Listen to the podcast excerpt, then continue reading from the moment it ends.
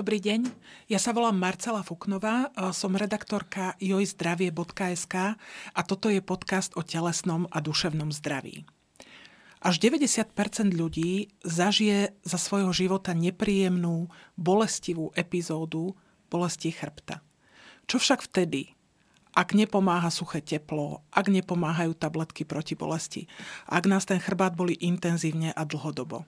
O tom sa dnes budeme rozprávať s odborníkom, pánom doktorom Ireneušom Převlodským, ktorý je algeziológ a dá sa povedať, že ste priekopníkom laserových a endoskopických operácií chrbtice na Slovensku. Dobrý deň, pán doktor. Dobrý deň. Je to tak, vzhľadom na to, že e, žijeme v takých časoch sedavých veľmi, naozaj, naozaj až 90% ľudí má problémy s chrbticou. E, náš organizmus je uspôsobený skôr na chôdzu, na ležanie, ale oveľa menej na sedenie. No už keď musíme sedieť, bohužiaľ, tak trpí chrbtica a potom sú tie následky také, aké sú. Pán doktor, aké sú také najčastejšie problémy, s ktorými za vami ľudia prichádzajú? Lebo ja predpokladám, že naozaj prídu ľudia, keď už to skutočne bolí a keď tieto takéto, že dám si naozaj nejaké antiflogistikum alebo proste zabalím sa do deky a prejde to, že, že to nepomáha. Za akými stavmi za vami ľudia chodia? Rád by som povedal, že chodia vtedy, keď naozaj tieto lieky hm, protizapalové analgetika teda s protizapalovou zložkou neúčinkujú alebo nie sú dosť efektívne. Bohužiaľ ľudia chodia niekedy veľmi, veľmi neskoro, po mesiacoch až rokoch od vzniku bolesti. No a problém je, že potom to riešenie nie je veľmi často jednoduché. Samozrejme, najradšej bolo vtedy, keď podľa klasickej, klasickej definície alebo klasického štandardu po šiestich týždňoch, pokiaľ nepomáhajú bežné lieky proti bolesti plus nejaká rehabilitácia či fyzioterapia, mali by sa obratiť na lekára. Samozrejme, pokiaľ tá bolesť sa stupňuje, zhoršuje nejakým spôsobom, naozaj treba prísť k tomu lekárovi oveľa skôr. Nie je dôležité, či prídu priamo ku mne, je dôležité, żeby prišli k odborníkovi, ktorý by sa vedel pozrieť na nich, klinicky vyšetriť, zhodnotiť ten stav a potom navrhnúť nejaký postup. Lebo naozaj môže to prejsť do takého chronického štádia, ktoré nie je veľmi osožné pre organizmus. Tá bolesť chrbta to nie je len bolesť. To je intenzívna bolesť, kto ju zažil, naozaj to nie je, nie je, proste, nie je proste nič jednoduché. Uh, pán doktor, uh, v, ľudia operujú s takým názvom, že seklo má v chrbte. Čo to je, keď človeka sekne v chrbte? Čo sa vtedy stane? Hm, to seknutie v chrbte je... Hm, Hexenshoes sa tomu hovorí. Áno, Sú to bolesti, v podstate náhle, náhle vzniknuté bolesti, hm, ktoré veľmi často sú zapričené práve nejakými zmenami. Buď e, platnička je vytlačená, a zo svojho miesta a tlačí na nervový koreň a začne to bolieť, ale k tomu sa pridružuje už reakcia nášho organizmu. To znamená, dochádza k e, spazmu alebo stiahnutia svalov a to potom veľmi často veľa viac boli, pretože tá platnička draždí nervový koreň, áno, ale tá bolesť potom je veľmi krutá a mm, nie je toto pobolievanie také, alebo bolesti len vtedy, keď sa pohneme, Hmm, alebo nejakým spôsobom zmeníme polohu. Takže ten Hexenšus to už v drie väčšine prípadov je následok toho, že niečo sa udieje naraz a organizmus reaguje. No keď... Ten organizmus sa vlastne chráni, aby sme ano. si nepoškodili tú chrbticu v podstate ešte viac. tak. Tým stiahnutím toho svalu. Presne tak. Organizmus sa chráni a samozrejme dočasne je to dobre pre organizmus. Bohužiaľ, keď vzťahy svalstva trvajú veľmi dlho, dochádza aj k degenerácii svalov, keďže nemôže pretekať adekvátne množstvo krvi, živín, aj kyslíka cez svaly, tie svaly atrofujú potom. Čiže následky toho sú bohužiaľ oveľa horšie, ako sa niekomu zdá. Čiže keď niekto snaží sa nejakým spôsobom prechodiť, um, to, že ho bolesti, seklo, že že ho seklo a trvá to dlho, nie je to naozaj dobré. To sú ale nie sú jediné veci, ktoré súvisia s tým, že napríklad naozaj niekoho bolia kríže, má tam to citlivé miesto, o ktorom vie, že mm, niečo sa tam deje, ale k tomu sa často pridružuje aj to, že niekto povie, strieľa mi tá bolesť do nohy napríklad, alebo, alebo do ruky, keď je to vyššie, alebo necítim si prsty na nohe. Čo sa deje vtedy? Prečo sa to deje? Keď strieľa tá bolesť e, do nohy a je to taká výrazná ostrá bolesť a niekto vie presne ukázať, keď príde do mojej ambulancie, vie presne ukázať, že áno, takáto cesta je tej bolesti a ukáže, ma, ukáže mi v podstate priebeh ako keby nervov, ktoré vychádzajú z niektorého z koreňov, viem, že to nie je dobre. Pokiaľ tie mhm. bolesti sú také, že boli niečo v drieku, potom boli niečo v bedrovom klbe, boli v stiehne, boli v lítku, a nie je to také presne ohraničené, tak potom dá sa povedať, že nemusí to byť vždy radikulárna bolesť, koreňavá bolesť, ktorá vzniká následkom utlaku toho nervového koreňa, ale môže byť tzv. pseudoradikulárna bolesť a tá už môže mať viac príčin. Najčastejšie príčinou sú problémy s facetovými klbami, čiže s tými malými klbíkmi, ktorými sa prepájajú jednotlivé stavce v chrbtici. S tým sa dá ešte niečo robiť, lebo keď je to Jasne. degeneratívne a človek má takto opotrebovanú chrbticu a naozaj to dosť bolí, čo vtedy, keď je to ochorenie takéto? Jasne. Odbočíme, sa... ale... Vieme niečo spraviť aj aj s takýmito ťažkosťami. Vieme niečo spraviť aj s ťažkosťami, ktoré vyplývajú z utlaku nervových koreňov. Čiže najprv, čo sa týka facetových klbov, musíme zdiagnostikovať. Čiže musíme vedieť presne, že áno, tieto facetové klby sú zodpovedné za tento typ bolesti. Čiže musíme presne um, malým množstvom lokálneho anestetika podaného do tej lokality, o ktorej si myslíme, že je príčinou bolesti, zabraním alebo zablokujeme vznik tej bolesti alebo prenos tej bolesti ďalej. A v tomto momente vieme povedať áno, príčina je tam a tam, treba vo facetové klbo, môžeme ich riešiť. E, tie klbíky dajú sa buď pokúsiť sa o liečbu, Konec koncov facetové klby sa veľmi podobajú na kolenné klby, takže majú tiež dva menisky, jeden z hore, jeden z dole, chrupavku. Takisto môže byť tam aj e, zápal, tá zápalová reakcia vnútri s tvorbou tekutiny. E, to znamená, môžeme ju riešiť e, takýmto spôsobom, že dáme dovnútra toho klbíku lieky, ktoré nám znižia zápalovú reakciu. Takisto ako do kolena sa dáva, takisto môžeme aj tam dávať. To je jedna možnosť. Ďalšia možnosť je e, pokúsiť sa o regeneráciu, toto znamená dávať vlastnú plazmu toho mm-hmm. pacienta do tých facetových klbíkov s cieľom regenerácii facetových klbov. Najmä u mladých ľudí je to tak. Že Aj mladí ľudia sa... majú zdegenerovanú, opotrebovanú chrbticu? No boli by ste prekvapená, že, že mám takých pacientov, ktorí majú 20 rokov, 22 rokov a ich chrbtica vyzerá, keby mali 70. A čím to je, pán doktor? Preťažovaním, neustálým preťažovaním. Niekto chce si privyrobiť ako študent, mm. preťažuje chrbticu bez prípravy predchádzajúcej napríklad. Alebo majú aj nejaké degeneratívne ochorenie. Aj to sa stáva, keď má niekto reumatoidnú artritidu, ktorá zasahuje práve, práve chrbticu, tak Tedy, bohužiaľ, mm, bohužiaľ vzniká áno. problém veľký. No čiže ďalšia možnosť, čo sa týka facitových klbov, je e, odpalenie či odstrihnutie nervov, ktoré inervujú tieto facetové klby e, pomocou radiofrekvenčnej ablácie najčastejšie. A tým spôsobom prerušíme vedenie bolestivých stimulov. Ten facetový klep už je tak zničený, že nevieme veľa spraviť pre neho, ale spravíme aspoň to, že by nebolelo. Že nekomunikuje s tým zvyškom tela vlastne. A tým pádom, tým pádom sa nešíri tá bolesť.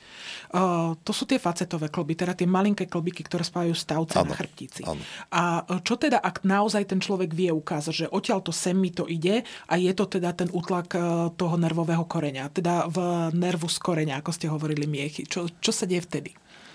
Potrebujeme zistiť, čo je príčinou toho útlaku. Bo niekedy niekto si môže povedať, áno, teraz ma seklo, to ma boli, isté to bude platnička a potom zistíme, že to nie je platnička, ale zväčšené facetové klby a tá bolesť, ktorá vznikla, je len posledným momentom, to poslednou kvapkou. Mm.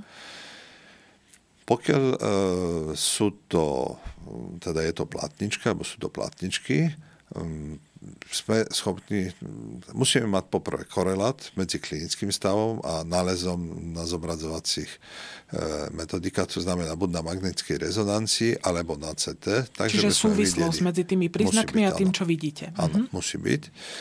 A keď sa pozrieme na to, zistíme, že áno, je to tak, potom môžeme začať sa um, starať alebo nejakým spôsobom vyriešiť tento problém. Ehm, princíp je taký, že by sme uvoľnili nervový koreň. Platnička môže byť vytlačená, nemusí byť na ideálnom mieste, ale nemusí to toho pacienta bolieť. Keď to boli, potom treba riešiť. To znamená, máme v závislosti od e, veľkosti e, tej časti platničky, ktorá je vytlačená, od toho, či e, v úvodzovkách nestieka nám smerom dole k nohám, mm-hmm. alebo nie je vytlačená smerom k hlave. E, môžeme spraviť buď laserovú dekompresiu, alebo skúsiť endoskopický výkon na tejto platničke. Dekompresia je uvoľnenie tlaku. Ako tým laserom uvoľníte ten tlak? Práve preto sa to volá dekompresiou. Celý princíp je taký znižiť tlak vnútri platničky. Uh-huh. Takže by tá platnička mm, netlačila až toľko na nervový koreň. Lebo treba si možno povedať ten mechanizmus, lebo ľudia mnohí nevedia, že jednak prečo sa tá platnička vôbec vytlačí. Platničky sú také ako keby uh, obloženia stavcov, že oni uh, vlastne tlmia, tlmia tie, uh, ten vzájomný kontakt. Prečo sa vytlačí, ako sa to stane a čo, te, čo teda vtedy, vtedy nastáva, keď ste hovorili, že je tam tlak? Najčastejšou tak to poviem od začiatku. Uh-huh. Platnička, kým sme mladí, tak e, má väzivový obal a vnútri je polotekuté jadro. Čím sme starší, to jadro začína tuhnúť, to znamená, mení sa už skôr z toho polotekutého na pevné. V neskôrších štádiách a pri degeneratívnych ochoreniach dochádza až vzniku takej chrupavčitej e, platničky. No, Takže no, prípadne osteochondrozy, to znamená, že naozaj doslova do písmena tá platnička vyzerá ako kosť. Mm-hmm. Aj to vidíme počas endoskopie, že naozaj je tak tvrdá tuha. Um, musíme zistiť, v akom je štádiu, to je prvé. A keďže máme tam veľmi málo priestoru, stačí 1 mm posunu, uh, a ten milimeter je práve ten rozdiel medzi bolesťou a stavou bez bolesti. Mm. A princíp laserovej dekompresie je taký, že zavedieme laserové vlákno do platničky mimo miešného kanála, čiže absolútne nejdeme cez miešný kanál. E, zohrejeme e, tú platničku, teda to vnútro platničky v tom mieste, kde je najviac vyklenutá, takže ju odparíme. Platnička sama mm-hmm. o sebe sa skladá z 90% vody. Platnička nemá vlastnú inerváciu okrem toho kraja, len toho väzivového obala platnička nie je cievne zásobená. To je najväčšia časť nášho tela, ktorá nie je cievne zásobená. Čiže my tým, že odparíme doslova do písmena, čas platničky, znižíme tlak vnútri. To je malý priestor, ktorý z hora z dola je mm, hranice Čiže vy odpalíte tú časť, ktorá tlačí práve. Eh, odpa- odpalíme tú časť nad tým, uh-huh. nad tým priestorom nie tá, ktorá tlačí, lebo tá, ktorá tlačí, tlačí priamo väzivový obal najčastejšie. Tlačíme, e, odpalíme tú časť, ktorá je nad tým miestom, ktorá tlačí. Tým spôsobom aj to, robili sa štúdie a u ľudí na samom začiatku, e, keď tá metodika sa zavadzala, e, okolko sa stiahne tá platnička. To znamená, podľa MRK sa zistilo, že stiahne sa o 1 až 2 mm v tom úvodnom štádiu čo stačí veľmi často. Niektorí ľudia majú ten miechový kanál zúžený. Je to tak? Čiže títo ľudia majú tie problémy častejšie, keď ano. sa im toto stane? Áno, uh-huh. majú, majú zúžené, majú S tým geneticky... sa človek rodí? Áno, rodí. majú uh-huh. aj, aj geneticky podmienené zlúženie e, kanála a tým spôsobom čokoľvek, čo sa udeje vnútri miešného kanála, oveľa rýchlejšie dochádza k vzniku príznakov. Jasné, čiže pre nich tí, oni tam majú toho miesta ešte menej. Čo sa stane vtedy, e, keď dobre, máme jednu platničku teda von, máme s tým problémy, môže vzniknúť taký dominový efekt, že sa vyklenú ďalšie? Má to na to vplyv? Ehm, na to veľmi vplyv nemá, uh-huh. ale najčastejšie príčinou je degeneratívne ochorenie chrbtice a driekovej chrbtice viacerých segmentov. To znamená, nie vyslovene domino efekt, že jedna sa pokazí, ide ďalšia sa pokaziť, nie je. Hm, to môže byť vtedy, keď sa robí klasická operácia osteosyntézy, kedy sa v podstate spraví poviem obrazne, zošroubujú sa mm-hmm. stavce, čiže e, vystúži sa tá časť, ktorá je nepohyblivá a nad tou časťou tá platnička je o to viac namáhaná. A mm-hmm. vtedy tam môže dojsť k tomu, že tá časť začína sa vyklenovať a oveľa viac e, dostane sa do takého štádia, že treba niečo z neho robiť. To je práve to, že, čo som sa chcela opýtať. Ono, v, ľudia sa dosť boja, keď už teda má dôjsť k operácii, naozaj k otvorenej operácii chrbta. Nie je to lahostajné ani z toho hľadiska hojenia, ani celkovo proste zvládnutia ďalších vecí. V čom sú možno výhody a nevýhody týchto endoskopických laserových zákrokov proti týmto otvoreným? Uh, najprv o laserových, čiže laserové ideme mimo miešného kanála. Uh, v podstate je to cez jeden vpich, ktorý má asi 2 mm a zavedieme cez to laserové vlákno. A vnútri odparíme tú časť platničky, ktorú chceme odpariť, že nám platnička sa stiahla. Mm, z tohto hľadiska mm, tie možné zmeny, ktoré potom vznikajú, sú úplne minimálne. Mm-hmm. Endoskopický výkon je taktiež miniinvazívna metodika, kde v podstate cez res zhruba 6-7 mm e, zavedieme optiku, čiže endoskop dnu, do oblasti miešného kanála.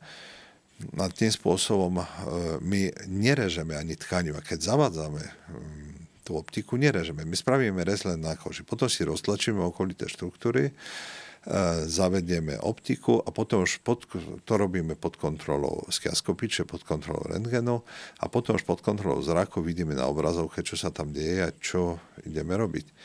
To znamená, že nedochádza k nejakej deštrukcii alebo devastácii tých tkaní, najčastejšie svalov, tam je najväčší problém a okolitých tkaní, to znamená, nevznikajú tam jazvy alebo len minimálne jazvy. Krvácanie, ktoré tam vzniká, my vidíme a sme schopní zastaviť to krvácanie vtedy, keď robíme výkon. Hm. Je rozdiel aj v zotavovaní napríklad? Jasne. Z tohto hľadiska e, ten výkon je oveľa menej deštrukčný. Tí pacientov vieme po dvoch, troch hodinách od výkonu postaviť. Oni normálne chodia. E, samozrejme, všetko závisí od rozsahu výkonu. Pokiaľ ten výkon je väčší, väčší rozsah poškodenia, môže ten pacient mať isté obmedzenia, ale v druhej väčšine prípadov tí pacienti môžu normálne fungovať. Pokiaľ nevykonávajú samozrejme ťažkú fyzickú prácu. Môžu potom fungovať o 2-3 dní v bežnom živote. Možno, že by sme mohli povedať aj to, čo sa stane vtedy, alebo v, či sa môže naozaj stať aj taký stav, ktorý je tak akútny, že tú operáciu potrebuje človek hneď.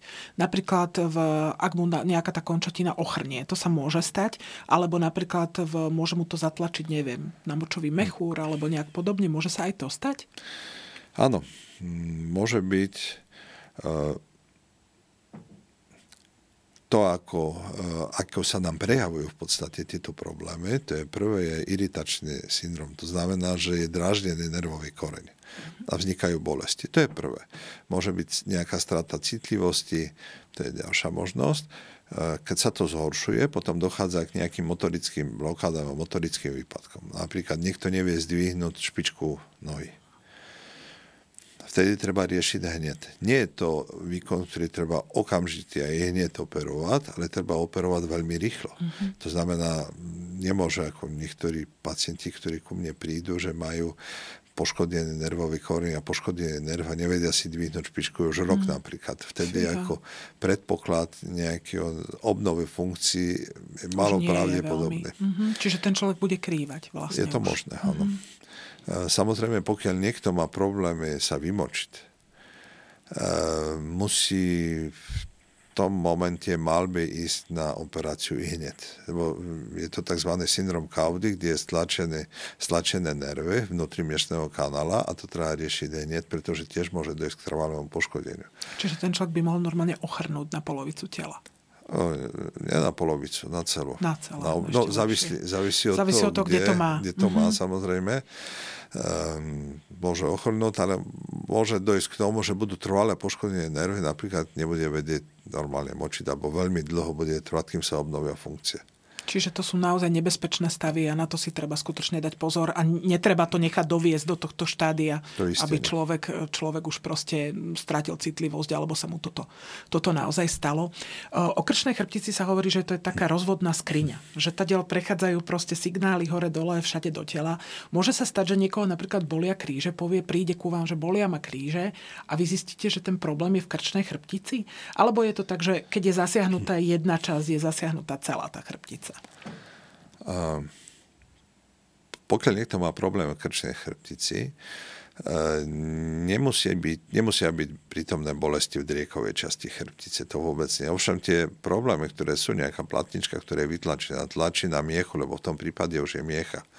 Miecha sa končí vo výške buď dolného okraja prvého driekového alebo horného okraja druhého driekového stavca Čiže dole, keď máme problémy e, s chrbticou, tak netlačí na miechu, ale na nervy, ale hore tlačí na miechu. E, miecha, keď je stlačená, môže dojsť ani nie tak, že bude mať pacient bolesti, ale môže mať e, problémy s chodzou. Mm-hmm. A to, to už je horšie, bo to znam... najhoršie je to, že keď dojde k poškodeniu miechy, bohužiaľ to poškodenie miechy v druhej väčšine prípadov je nezvratné. Čiže nemôžeme dopustiť do takého štádia, že by niekto mal problémy s chôdzou, nemal stabilitu chôdze.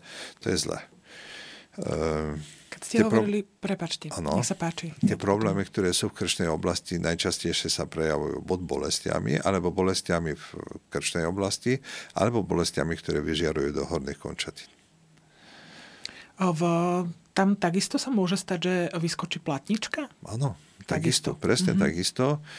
Um, môže mať, v závislosti od lokalizácie samozrejme, tak ako som povedal, keď priamo tlačí na miechu, môžu byť príznaky aj v dolných končatinách. Keď to tlačí do boku na nervové korene, tie bolesti potom sú e, vnímané e, dotyčným pacientom v horných končatinách. Môže byť v horných končatinách, môže byť v oblasti krku, v závislosti od výšky samozrejme. O, viete aj povedať možno, čo je častejšie, alebo čo je najčastejšie u vás? S čím sú ľudia, s čím chodia najčastejšie ku vám? Najčastejšie sú práve problémy v driekovej časti hmm. chrbtice. E, no, vzhľadom na to, že je celá váha nášho tela, to je jedna vec. A druhá vec je, je, že pri tej váhe, keď si zoberieme, platnička drží ten, ten systém. Telostavca, platnička, telostavca prenáša váhu asi 70% toho, čo je nad tou platničkou. Facetové klby prenášajú zhruba 30%, čiže po 15% na každý z týchto facetových klbov, čiže tá váha je naozaj veľká. Kdežto v krčnej oblasti v väčšine hm, prenášajú váhu len hlavy. Mm-hmm. A um, našťastie nie je to až taká ťažká naša hlava. Nemáme až takú ťažkú Áno, hlavu. našťastie, nie sme konie. Um, no ale tie problémy v ďalšom rade, alebo ďalšia skupina sú práve problémy chrbtice v krčnej oblasti. Mm-hmm. Najmenej je problémov v hrudnej oblasti z prozaickej príčiny. Máme tam dosť pevný e, kostený korset v podobe rebier, čiže keď vzniknú nejaké problémy v oblasti hrudnej chrbtice, musí to byť buď mm, dosť veľké násilie už, nejaké pourazové, alebo niekto má už vrodené predpoklady, že môže dojsť nejakým degeneratívnym zmenám. Jasné, čiže tam, tam môže byť takisto to opotrebovanie. E, keď sme tu bali pani primárku Bulíkovú zo záchranky, hovorila, že stáva sa, že niekedy si ľudia naozaj zavolajú záchranku, že ich boli na hrudi, majú pocit, že nemôžu dýchať a že e, je to nakoniec chrbtice nie je to proste infarkt, ako si myslia. Aj sme si hovorili, že ako sa to odlišuje, ale v, čo je to za problém v chrbtici, ktorý spôsobuje toto? Že má človek naozaj pocit takého zovretia hrudníka, pichá ho, proste e, nemôže dýchať a podobne. To sú práve tie facetové klby, ktoré mm. môžu byť príčinou. Čiže to je jedna možnosť. Druhá možnosť sú klby, ktoré napájajú rebra na jednotlivé stavce. Keď si zoberete v podstate na každej úrovni, z každej strany máme e, facetové klby, jeden hore, jeden dole medzi stavcami a potom dva klbiky, kde sa napájajú rebra. To znamená, že e, a rebra ešte sa napájajú, teda jeden klbík sa napája priamo na telo stavca, ale druhý klbík, ten skôr, ktorý je ďalej od e, chrbtice, sa napája na dva stavce. Ľudia si to často neuvedomujú, že tá chrbtica to sú aj klby. Že to nie sú len stavce, ale naozaj, naozaj aj toto. Keď ste hovorili, že tá miecha sa končí medzi tým prvým, druhým driekovým stavcom niekde tam, chodia za vami ľudia napríklad aj s tým, že bolí ma kostrč, nikde som nespadol, neudrel som sa, ale mám problém s kostrčou? Mm, chodia. Uh-huh. Najčastejšie sú práve to pourazové a to nemusí byť také, že niekto si bude pamätať. To stačí mm-hmm. nejaký pád z metrovej výšky napríklad. Úplne stačí tie hry v škole, že niekto niekomu odťahne stoličku mm-hmm. a dotyčne si sadne na zadok, sadne, on spadne v podstate, mm-hmm. lebo nečaká, že tam nemá si kde sadnúť. Už to stačí, že by došlo k zlomenu kostrče. Mm-hmm. Um, pokiaľ naozaj niekto absolútne vylúči, tak je tam podozrenie, že mohlo, môže, byť, môže byť nejaké zmeny nehovorím, že hneď musí to byť nejaký nádor maligný, ale niečo sa tam môže diať také, že treba spraviť jednoducho magnetickú rezonanciu v takomto prípade tej oblasti kostrča. Ale najčastejšie sú práve pourazové zmeny. Mm-hmm.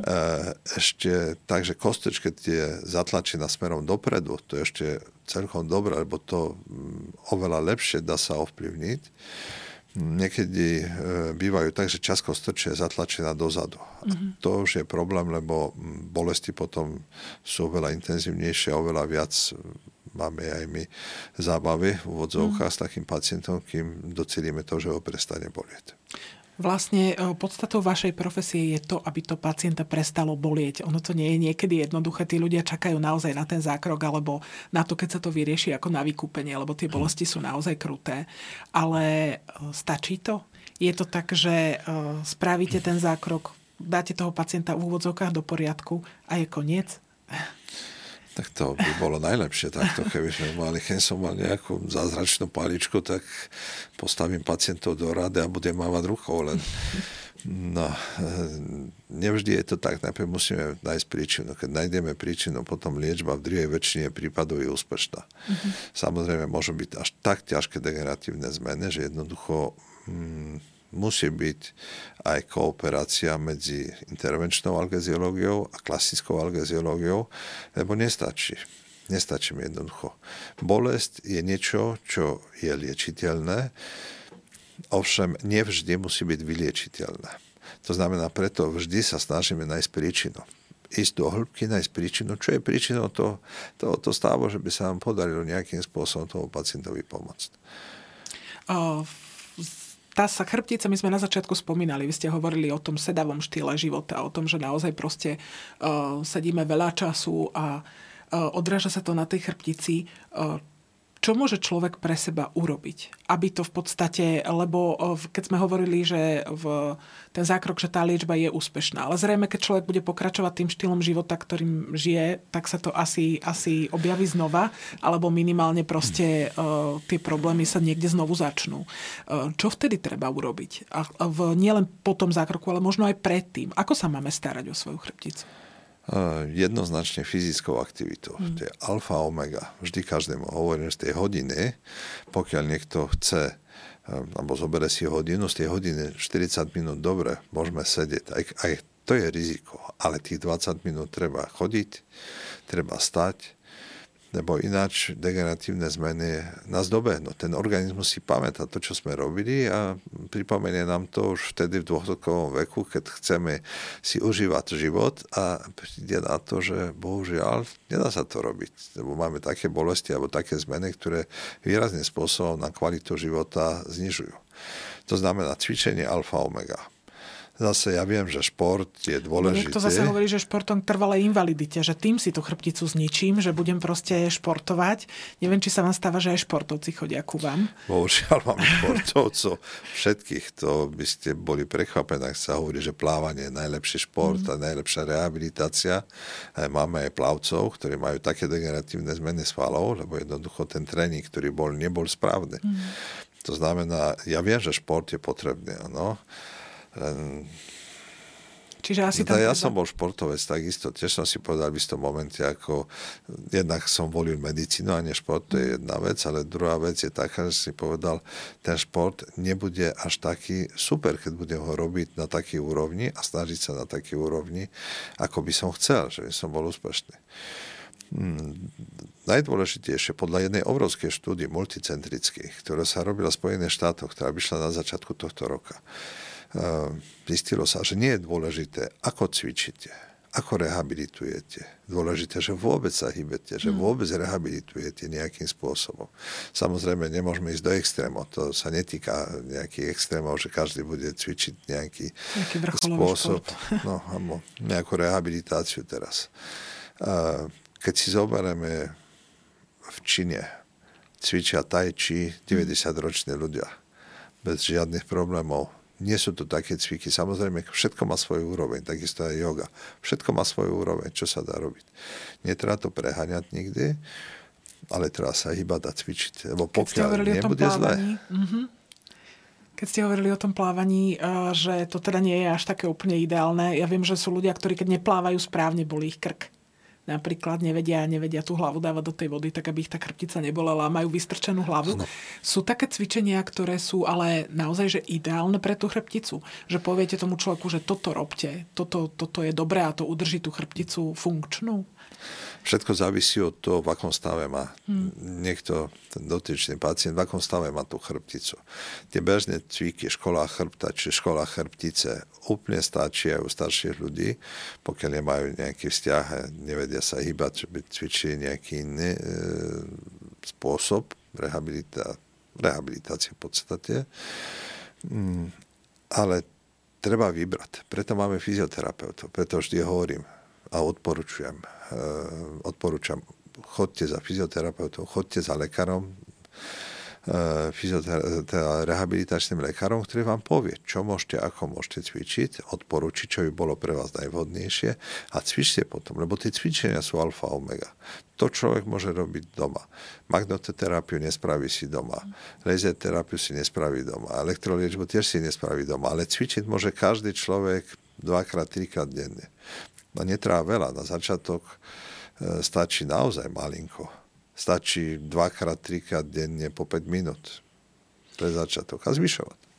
Keď ste spomínali uh, tých starších ľudí, že teda chceli by si užívať život, dajme tomu, tá chrbtica nie je v poriadku. Starí ľudia sa tak nachyľujú dopredu často, že naozaj tá hlava sa dostane medzi tie plecia a ten chrbát sa tak zaokrúhli. Čo sa vtedy deje? Uh, tie príčiny niekoľko. Mm-hmm. Prvá vec, krčná chrbtica. Všetci máme predsunutú hlavu. hlavu. Počítač, no. počítač, knižky, bohužiaľ, noviny, čokoľvek, písanie, práca pri stole, všetko. Uh, čo sa týka tej časti hrudnej chrbtice, tak tam už sú ochorenia väčšine degeneratívne, uh, aj driekovej. A veľmi často prídu pacienti, ktorí majú bolesti, majú také zmeny, že jednoducho to je úľavová poloha pre nich. Uh-huh. Aj podvedomie je to úľavová poloha. Oni, keď sa nad tým zamyslia, uvedomia si, že áno, nie je to správna poloha, ale vtedy ma to neboli. To znamená, že aj e, to, čo ja robím, e, spolu s cvičením potom následným, dáva predpoklad, že potom ti ľudia budú vedieť aj chodiť vystreť. Čo sa týka hlavy cvičenia a treba, no, okrem teda už tých, tých eh, štádí koncových, kde naozaj je problém nejaký tú hlavu vyrovnať, treba si to uvedomovať a dávať si tú hlavu do tej roviny. Treba si, dozadu vystierať, dávať dozadu plecia. Áno, vystierať chrbát dozadu, lebo ináč máme okrúhle plecie, hlavu dopredu a to majú aj deti, bohužiaľ.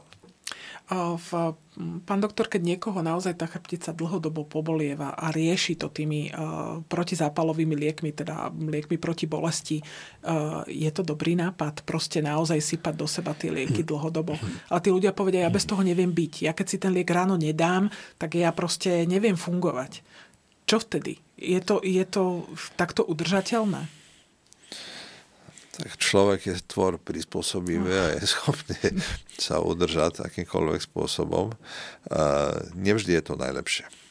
Nehovorím v niektorých stavoch, napríklad pri naozaj tej facetovej artroze, pokiaľ niekto nechce ísť na nejaký výkon, mm, to užívanie liekov s protizapalovou zložkou je nevyhnutnosť v takomto mm. prípade, lebo ten človek jednoducho nevie sa postaviť ani z postele, lebo to už vtedy boli, keď niekto vstáva z postele mm. s bolesťou chrbta, to je neklamná známka toho, že má problémy s facetovými klbami. Mm.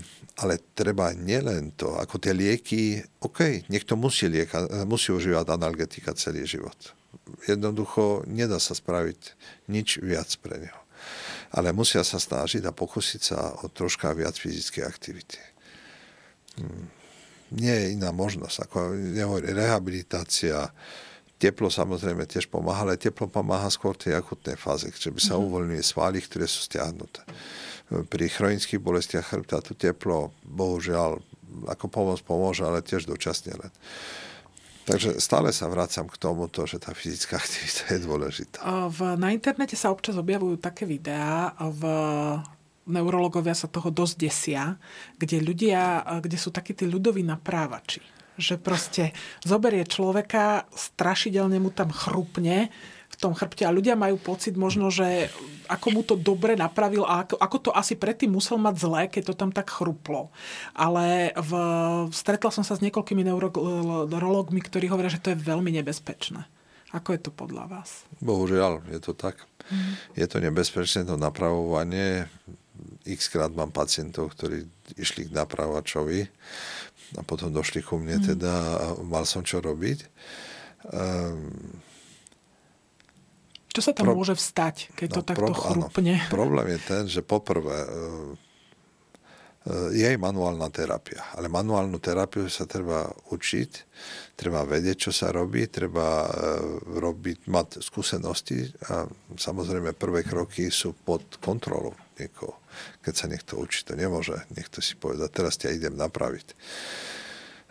Môže dojsť k natrhnutiu svalov. To je najčastejšie potom tie bolesti sa zvýraznia a pretrvajú oveľa, oveľa dlhšie. E, to nehovorím, že zlomeniny. Niekto, keď má osteoporózu, najmä ženy v tom pozmenopauzálnom období, môže dojsť až k zlomenie stavca.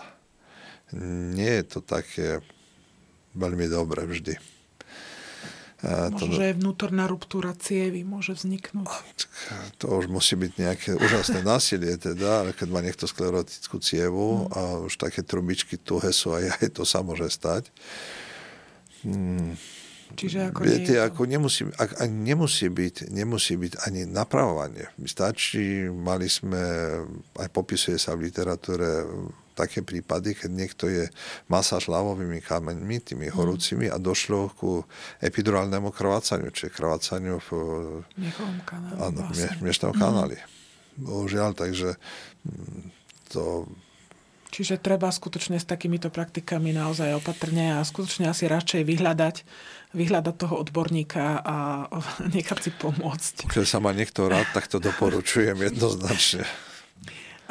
Čiže je to vlastne tak, že vy viete tomu človeku pomôcť naozaj v tých ťažkých bolestiach, viete urobiť, urobiť ten invazívny, teda mal mini invazívny zákrok, dá sa povedať, ano. ale invazívny v tom zmysle, že teda niečo urobíte a malo by nasledovať naozaj to, že ten človek rehabilituje a stará sa teda, teda o, o tú svoju chrbticu.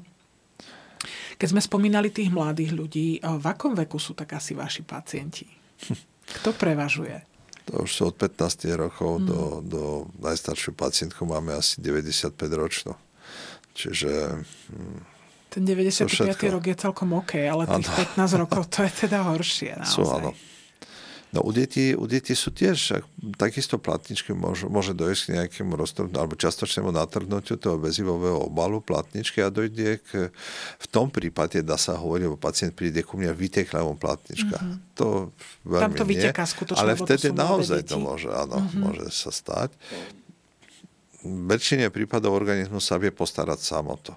Ale bohužiaľ niekedy sa to nedá a musíme mu pomáhať endoskopicky, čiže vybrať to, to, čo tam vyteklo a dráždi stále a tlačí na nervové korene.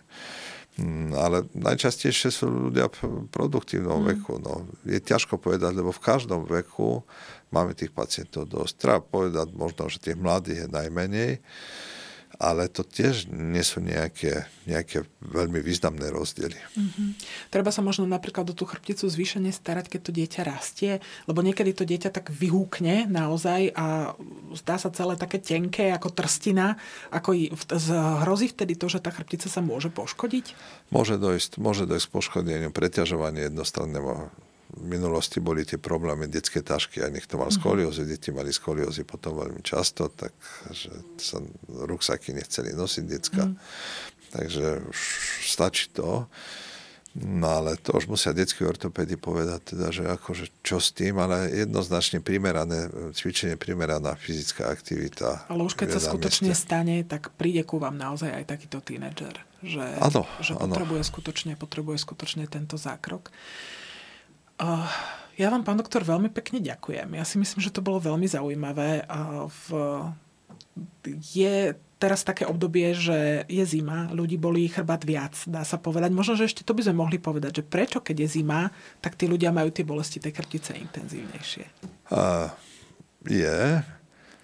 Uh, sú dve veci. Uh-huh. Jednak na tej uh, psychickej úrovni, to znamená, že škaredo vonku je stále šedo, nie je pekne, ľudia sú depresívne ladení a keď niekto je depresívne ladený, oveľa viac vníma bolesti. Mm.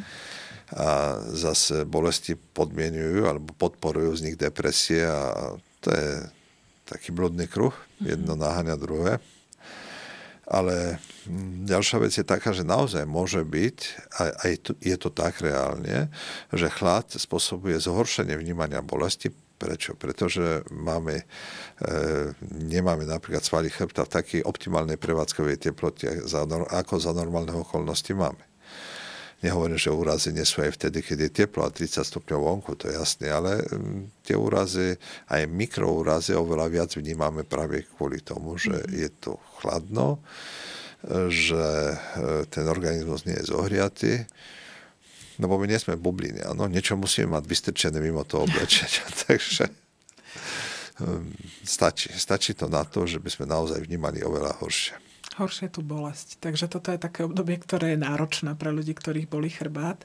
A v, treba si naozaj myslieť na to, že treba sa skutočne o tú chrbticu starať. Keď už je zlé, tak potom naozaj ísť za odborníkom, ako ste, dajme tomu vy, ale tá chrbtica potrebuje tú starostlivosť celoročne od nás, takže, takže skutočne hýbať sa a treba, treba, mať na, treba mať na pamäti ešte jednu vec, že to, čo si spravíme teraz, náš organizmus nám pripomenie za 10-20 mhm. rokov a potom sme prekvapení z toho. Mm-hmm. Čiže potom zbierame v podstate to, čo sme robili predtým. Bohužiaľ, čiže, bohužiaľ je to čiže tak. naozaj, naozaj ten, pohyb je, ten pohyb je dôležitý. Pán doktor, ja vám veľmi pekne ďakujem za informácie, za návštevu a želám nám všetkým teda, aby nás ten chrbát bolel čo najmenej a aby sme sa hýbali tak, ako potrebujeme. A ja ďakujem za pozvanie. Ďakujem pekne.